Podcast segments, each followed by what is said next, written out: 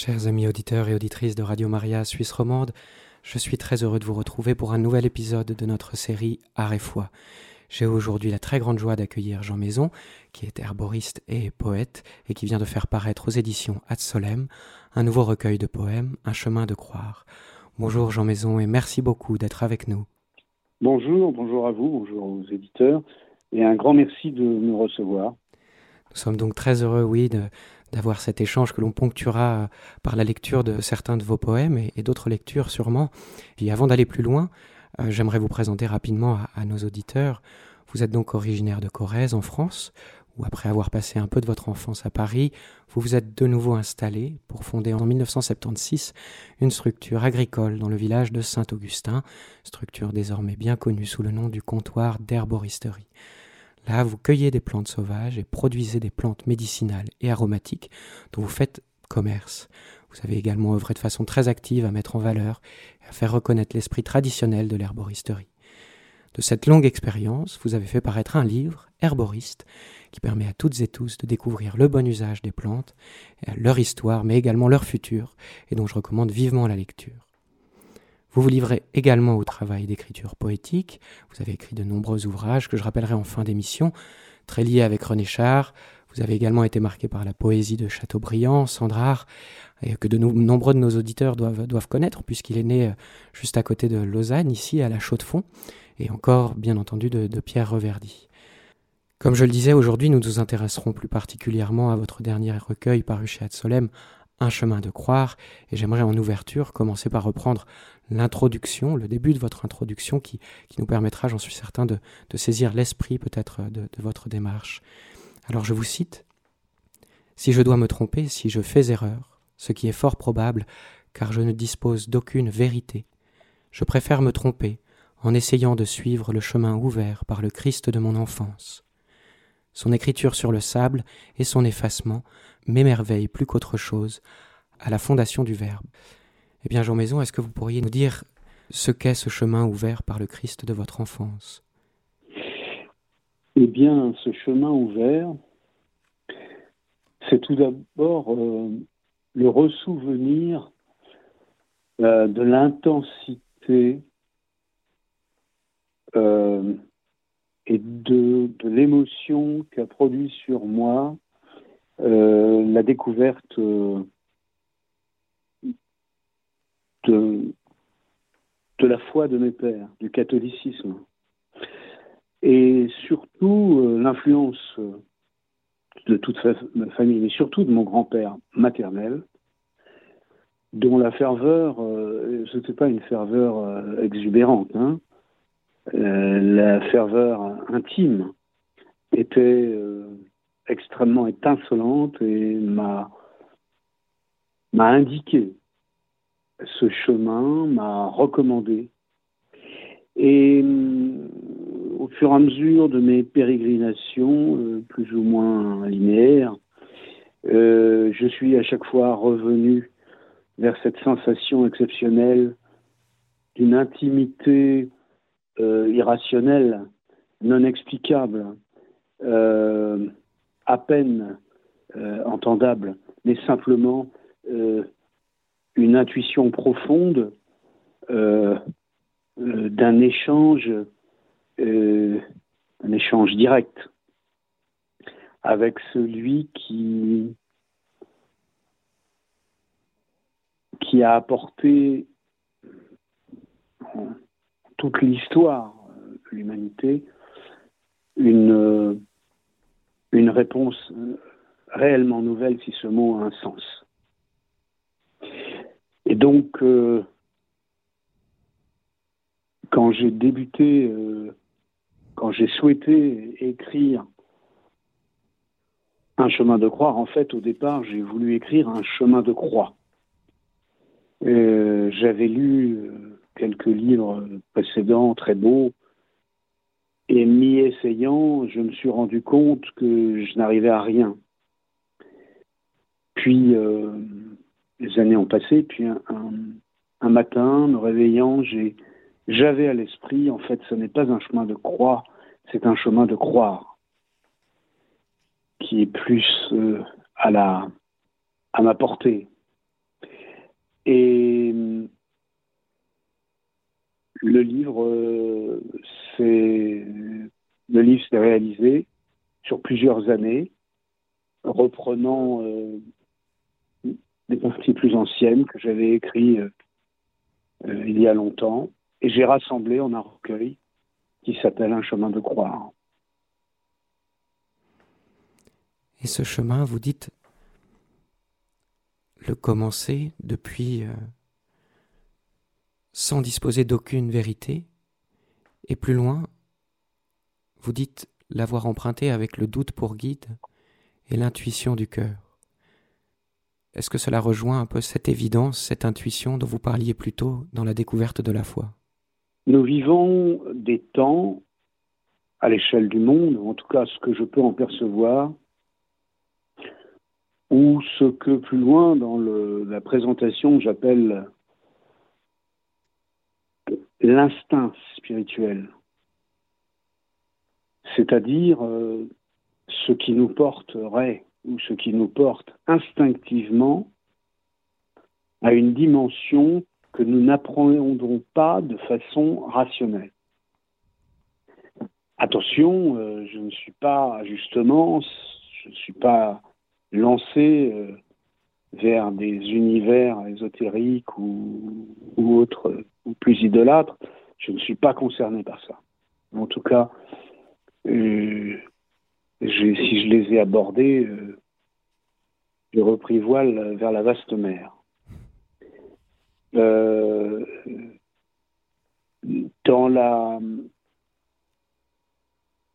En fait, si j'évoque le doute,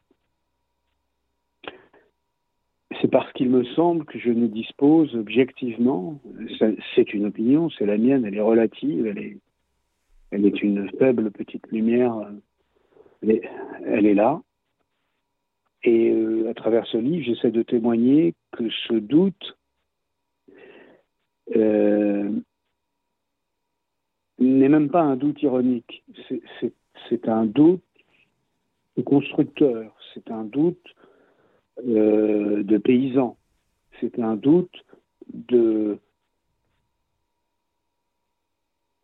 qui est fondé sur la conscience de mon incapacité à aborder avec certitude à peu près quoi que ce soit que je perçois.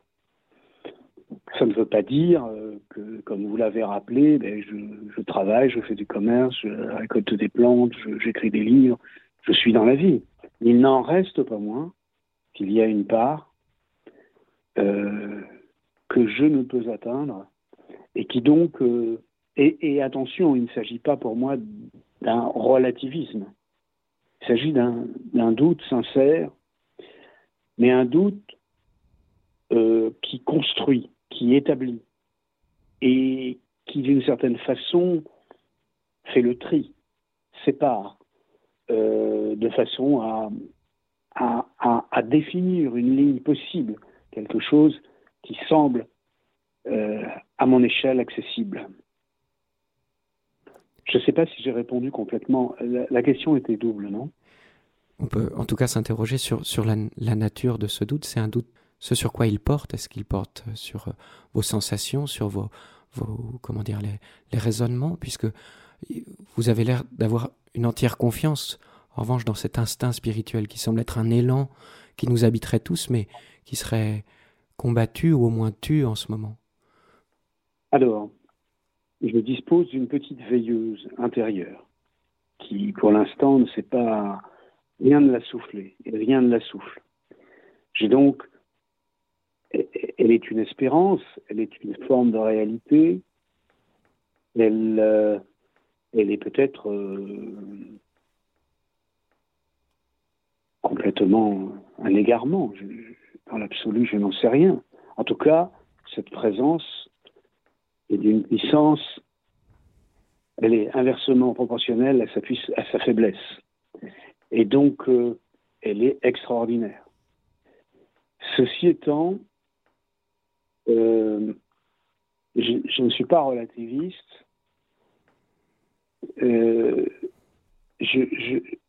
Ma vision c'est quand je m'appuie sur les thèmes, le temps, l'espace, je m'aperçois que déjà à mon échelle, je ne mesure à rien, j'ai du mal à comprendre. Et quand je perçois et quand je réfléchis à ce que l'on découvre ou ce qu'on en établit pour constituer ce qui façonne nos cultures et nos mondes et notre univers tel qu'il est perçu, je me rends compte que une certitude chasse l'autre. Et donc, attention, je ne suis pas hostile au progrès, je ne suis pas hostile à la science, au contraire. C'est merveilleux de savoir et de découvrir et d'inventer et d'améliorer la vie des personnes ou de comprendre mieux l'histoire des hommes et la vie de la Terre. Mais ce champ est limité par essence. Et donc je souhaite conserver dans l'espace raisonné et raisonnable, une part qui ne relève pas d'un raisonnement ou d'une hypothèse exprimée à destination d'une analyse, mais quelque chose qui est plus vital, quelque chose qui me semble émerger. Et peut-être, j'essaie d'écrire de la poésie depuis très longtemps, et la poésie qui me semble être l'espace de grande liberté disponible pour nous aujourd'hui est encore un lieu où on peut aborder librement cet espace autour du verbe par la composition des poèmes, ou en tout cas l'espérance de réaliser des poèmes, qui sont l'expression de ce que l'on ressent et cette perception du monde qui nous donne un certain nombre de signaux et en particulier l'expression de la beauté du monde, indépendamment de la masse des malheurs et des folies et des délires et de tout ce qu'on veut. Vous dites même que peut-être la somme de ces raisonnements, lorsqu'on tente par exemple de s'expliquer ce que vous dites un Christ chimique, c'est-à-dire un Christ construit de preuves, on manquerait ainsi à le connaître. Vous dites le dénombrement des indices. Les preuves et les absences de preuves stimulent la séduction temporelle des annonces. Cela distrait et fascine. De fragment en fragment, nous parvenons à une sorte d'énigme, tendue aux opinions, qui n'a pas grand-chose à voir avec la lumière du monde. Et l'instinct spirituel, on y revient, que je porte comme tant d'autres. Disons que mon opinion sur les vérités n'a absolument aucun intérêt. Donc, comme les opinions de ma voisine ou de mon voisin sur savoir si cet objet est véritable ou s'il est faux, s'il est... La puissance christique est totalement au-delà de tout ce qui relève de la preuve.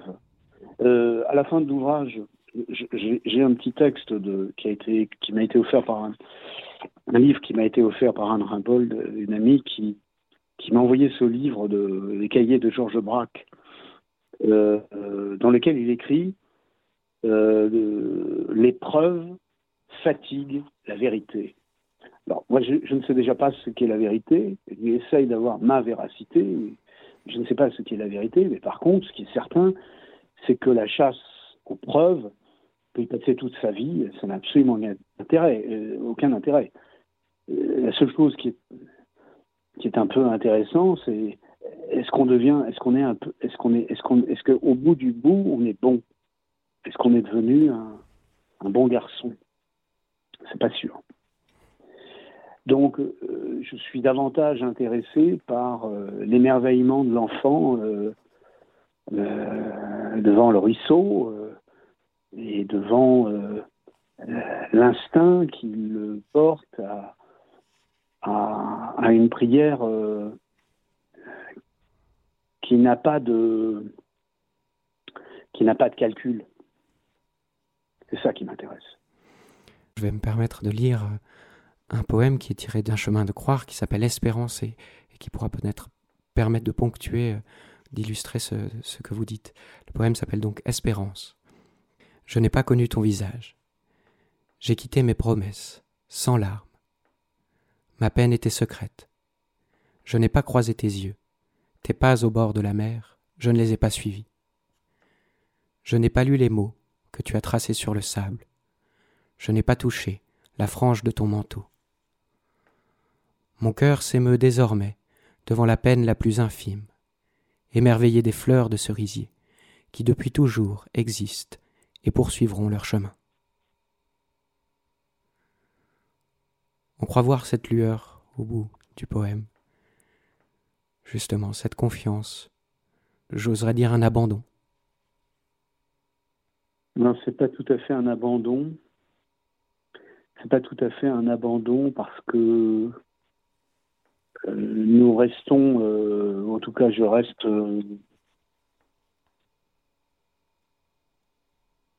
dans l'action quand même. Hein. Et donc, mais l'essentiel pour moi se trouve dans ce cœur-là. L'essentiel se trouve dans ce cœur-là. N'en reste pas moins que nous sommes ce que nous sommes. Simple. Et ce qui semble également très important dans votre écriture, dans votre travail, dans ce recueil, c'est l'eau du baptême. Le baptême et l'eau plus généralement. Le déluge notamment, mais parlons déjà de l'eau du baptême. Je me permettrai de lire cet autre poème. L'eau du baptême, sur les rameaux de buis, rassemble les images que la nuit a posées dans vos mains, en vagues pleines de limon et de sel. On parlait de ce début du chemin qui s'ancrait dans l'incertitude, qui avait pour guide le doute et l'intuition du cœur. Qu'est-ce que représente cette eau du baptême qu'on peut interpréter comme matricielle, comme bien entendu comme une nouvelle naissance, mais qu'est-ce qu'elle est pour vous ? Alors c'est une question d'une telle ampleur que il est quasiment impossible d'y répondre en totalité, enfin toutes les acceptions. Tout d'abord, je vais revenir à quelque chose de très simple. Le baptême signifie que j'appartiens à une culture, au cœur d'une Corrèze paysanne, avec des règles d'usage où la catholicité trempe toute l'organisation de la vie sociale. Trempe à la fois celle du forgeron et celle de la lingère. Et donc, cette eau, elle est... Il faut commencer par dire toutes les banalités fondamentales. Enfin,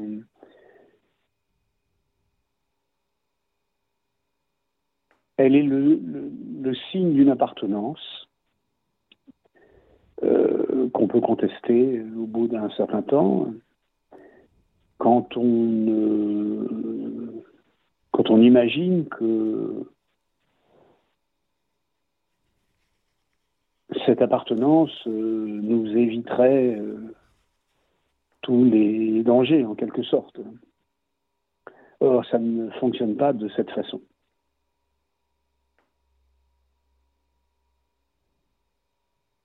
Je répondrai également que, et je fais une allusion qui est un peu étrange, mais elle est intéressante, je trouve, à bien des égards,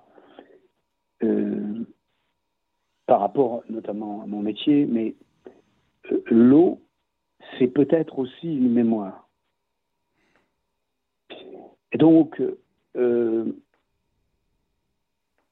c'est une circulation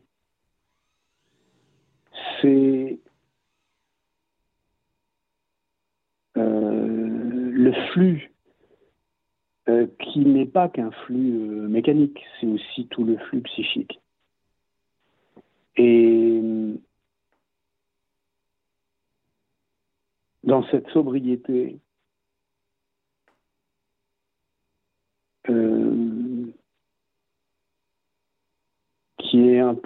qui est mimétique en l'occurrence, puisque on rejoint Jean-Baptiste au Jourdain. Pour répondre à cette question est tellement ample et d'une telle, je pense que ça nécessiterait de poser des points d'appui que nous n'aurons pas maintenant le temps de poser. Mais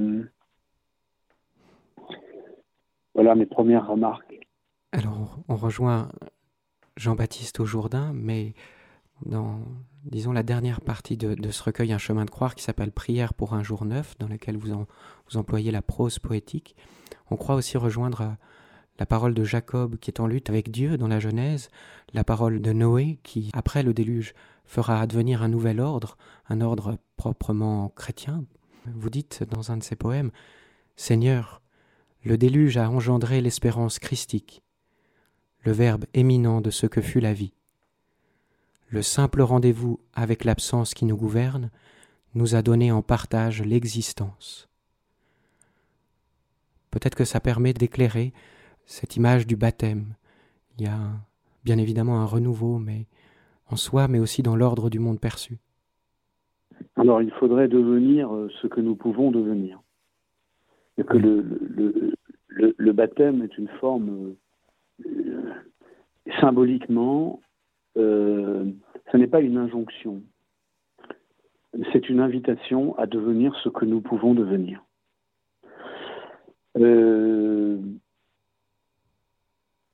Et donc, à partir de là, s'engage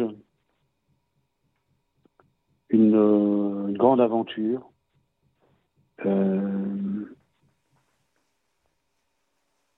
et on comprend très vite que nous sommes des êtres limités. On comprend très vite également que nous appartenons, avec la masse des ancrages qui sont les nôtres, de nos appartenances, de nos histoires, il va y avoir fort à faire pour devenir quelqu'un. Je ne parle pas sur le plan social, je parle dans l'espace-temps qui nous est donné, émerger pour être utile. Jean Maison, je vous propose une petite pause musicale. En préparation de l'émission, vous nous avez demandé de jouer une musique de Franz Schubert, l'impromptu opus 90 numéro 2, qui est interprété par Elisabeth Sombart, que l'on connaît bien ici en Suisse romande. Est-ce que vous voulez nous en dire plus sur ce morceau ? Pourquoi nous allons l'écouter ? Alors, ce pianiste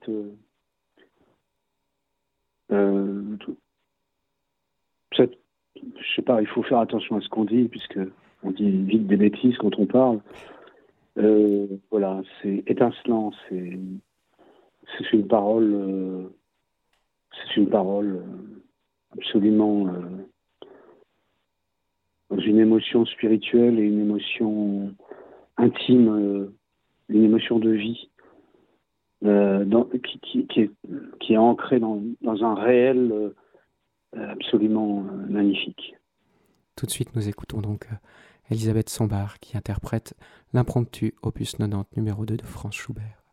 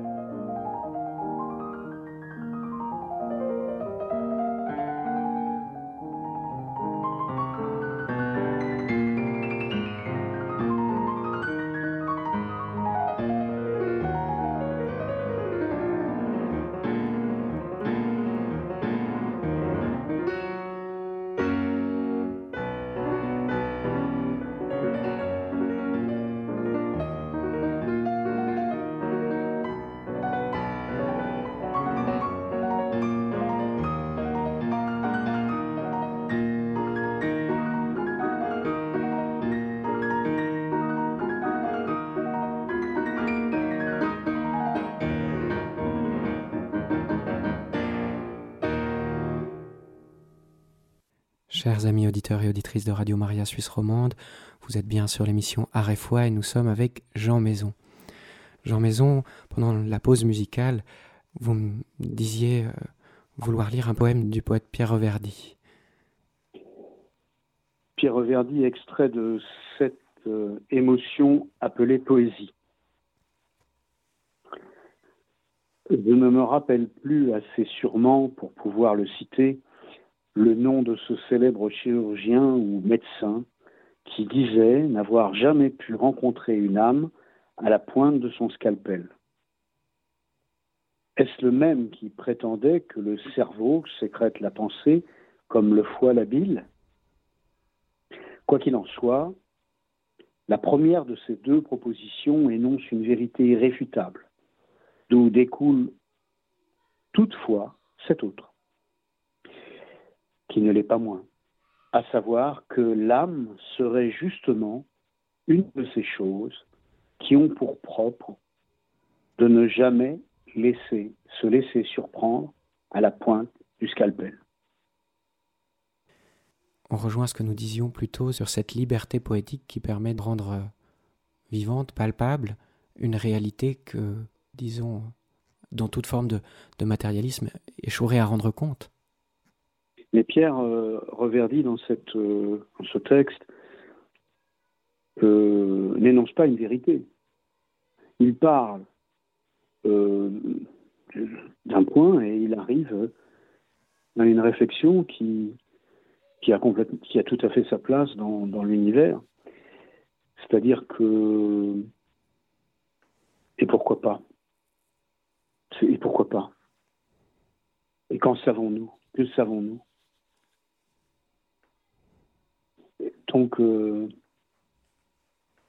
dans l'ouvrage, j'évoque, Un chemin de croire, j'évoque le fait que l'homme n'est pas le créateur de l'homme, l'homme n'est pas le créateur de l'univers, l'homme n'a pas inventé les volcans, le ciel, la terre, la mer. Nous ne sommes pas les créateurs. Donc, que l'on cherche à comprendre, bien sûr, nous portons ça. Mais on peut chercher sous toute latitude. Voilà, on peut chercher sous toute latitude.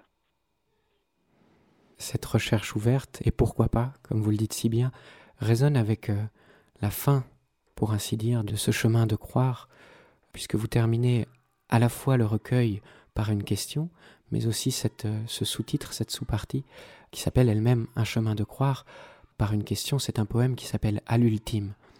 Et vous écrivez « Lorsque j'aurai laissé ma vie, mon baptême, dans l'incertitude sous la croix, aurais-je encore le souffle du marcheur, dans ces collines, suivant le sillage des mots qui m'ont été donnés. » C'est donc qu'à la fin de ce chemin, peut-être sommes-nous meilleurs, mais nous ne sommes pas plus certains. Non, mais la beauté de la vie est dans cette poignée-là. Oui. Ce qui fait l'enjeu, ce qui nous rend surtout pas arrogants, mais ce qui fait qu'il n'y a pas grand-chose qui nous effraie d'humain. C'est que, dans le fond,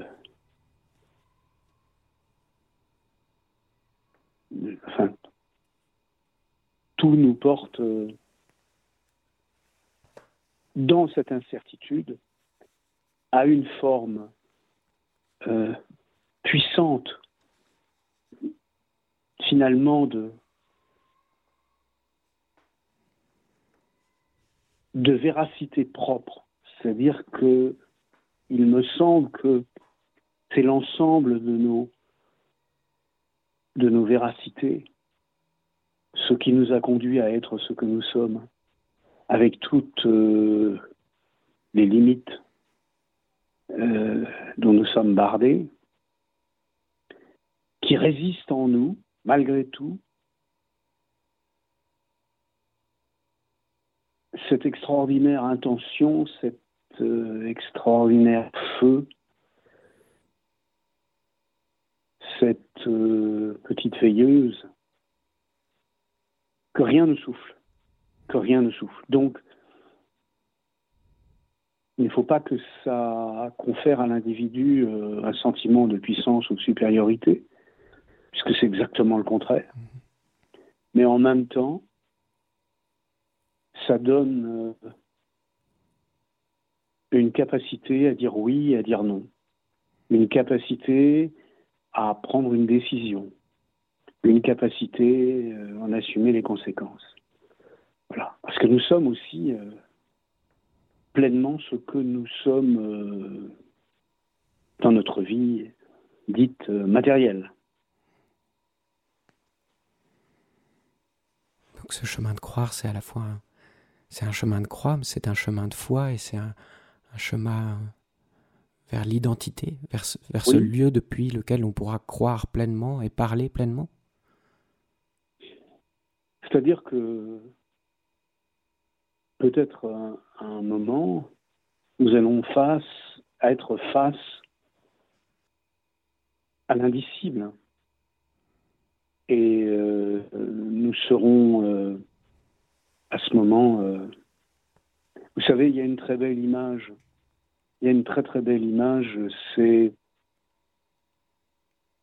le père qui ouvre ses bras, ou la mère qui ouvre ses bras et qui serre son enfant. Voilà. Donc je crois que cette simplicité de la bonté, de la réconciliation, mais au-delà d'un amour inconditionnel. Une félicité qui ne compte pas, qui ne mesure pas. C'est pourquoi, vers la fin du recueil, je parle « en serais-je capable ». Oui, « en serais-je capable », c'est-à-dire de conserver face à comme tant d'êtres humains sur cette pauvre terre dans l'enchaînement des jours à conserver cette incroyable force et de poursuivre cette intention mais qui ne peut pas être, il ne peut pas y avoir de, on ne peut pas nous forcer, on ne peut pas nous obliger, on ne peut pas nous contraindre. C'est ça qui est merveilleux, c'est la grande liberté.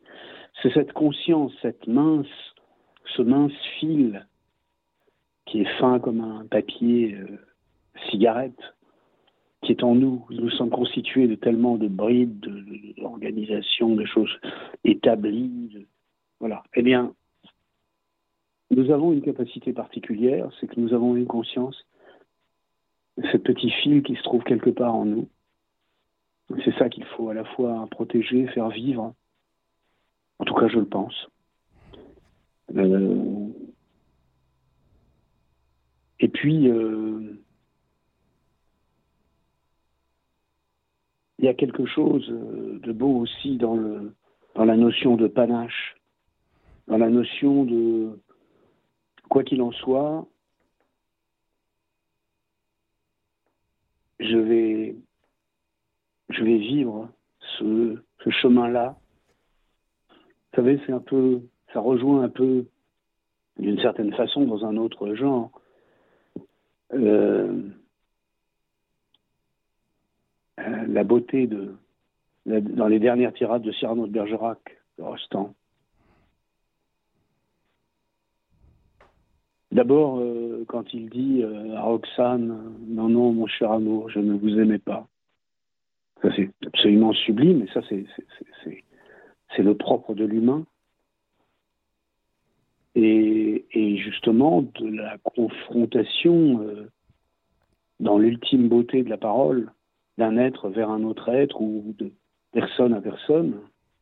Et puis c'est après, il y a quelque chose qui ne peut pas être dérobé, c'est le panache, mais non pas l'orgueil. Attention. L'orgueil l'orgueil le plus noir, le plus sinistre. Et donc, sur ce chemin de croire, il y a une affirmation, il y a une détermination, il y a une espérance, il y a une réalité intérieure liée à cet instinct spirituel de l'enfant et de l'adulte. Il y a la masse des contradictions qui nous percutent. Il y a la soif de connaissance qui nous engourdit parfois et que nous imaginons disposer d'une érudition qui nous permettrait de, mais pas plus que ça, n'oublions pas que, c'est les mots de saint Paul, je crois, je résume mal, disant qu'on peut être le plus grand médecin, on peut être le plus grand religieux, on peut être le plus grand marchand, on peut être le plus grand tout ce qu'on veut. Si vous n'avez pas la charité, vous n'avez rien. Or, nous sommes dans une situation où ce qu'on nous demande est quelque chose de quasiment impossible. C'est ça qui est beau. On nous demande l'impossible. Et donc, de devenir ce que nous pouvons devenir. En tout cas, essayer de devenir ce que nous pouvons devenir, malgré tout. C'est pour ça que les jugements à l'emporte-pièce sur un tel ou un tel, c'est une aberration absolue, que nous devons garder. Voilà. Nous devons être fiers de notre liberté, de cette liberté intérieure, et de cet incroyable univers intérieur qui nous est donné par cette liberté. Cette liberté qui est engendrée par le Verbe. Et si je me permets d'évoquer la seule fois, je crois, où le Christ écrit, c'est sur le sable. Et on ne sait pas ce qu'il écrit. Et le sable va être foulé aux pieds. Et il n'en restera rien de ce qu'il a écrit. On sait qu'il écrit, qu'il a tracé. Et on ne sait pas ce qu'il a tracé, on ne sait pas ce qu'il a écrit. Et c'est le plus grand. C'est le plus grand de tous jusqu'à maintenant. Donc, j'allais dire, fermons-la et rasons les murs. En espérant que nous serons de moins en moins atteints par la bêtise. Vous parlez du Christ. J'aimerais lire ce poème dans lequel je trouve que vous lui rendez une humanité splendide. Mais il est homme, il est homme. Il s'est fait homme. Et là, c'est admirablement sensible dans ce poème que je vais essayer de lire avant que nous concluions cette émission. C'est dans la première partie du recueil Un chemin de croire qui s'appelle Fresque. De loin, Jésus émergeait dans sa tunique. L'ânon marchait au pas. Dans l'ombre, la scène apparaît déjà. La frise géométrique avec ses saisonniers prépare les anges à l'endroit de l'élévation. Le Christ avance à travers la friche, conversant avec ses proches, dans la simple évidence du possible. Sa main effleure les épis, soulevant des épôtres. Et ce poème m'a beaucoup touché, puisque on voit ce Christ que vous disiez, qui a écrit, dont on ne sait pas, dont on ne connaît pas les écrits. On le voit là, marchant. Il est présent, il est vivant, il est là avec nous sous nos yeux. Et je vous remercie pour ce poème qui nous le rend présent d'une autre façon. Il est un charpentier, il est un jardinier. N'oublions pas Marie-Madeleine, la première qui le voit, qui le prend pour le jardinier. Quand elle l'appelle par son petit nom. Et elle lui dit de ne pas encore approcher. C'est tout le mystère de l'humain est là. Quoi qu'il en soit, il est difficile dans ce qui nous est donné à comprendre ou de percevoir, d'avoir une synthèse aussi belle que dans les grandes pages des Évangiles. Eh bien, Jean Maison, nous arrivons à la fin de notre entretien. J'invite tous les auditeurs et les auditrices à découvrir vos pages, à découvrir plus profondément votre travail. Je remercie bien évidemment Isabelle et Grégory Solari qui dirigent les éditions Ad Solem, où l'on peut découvrir 5 de vos recueils.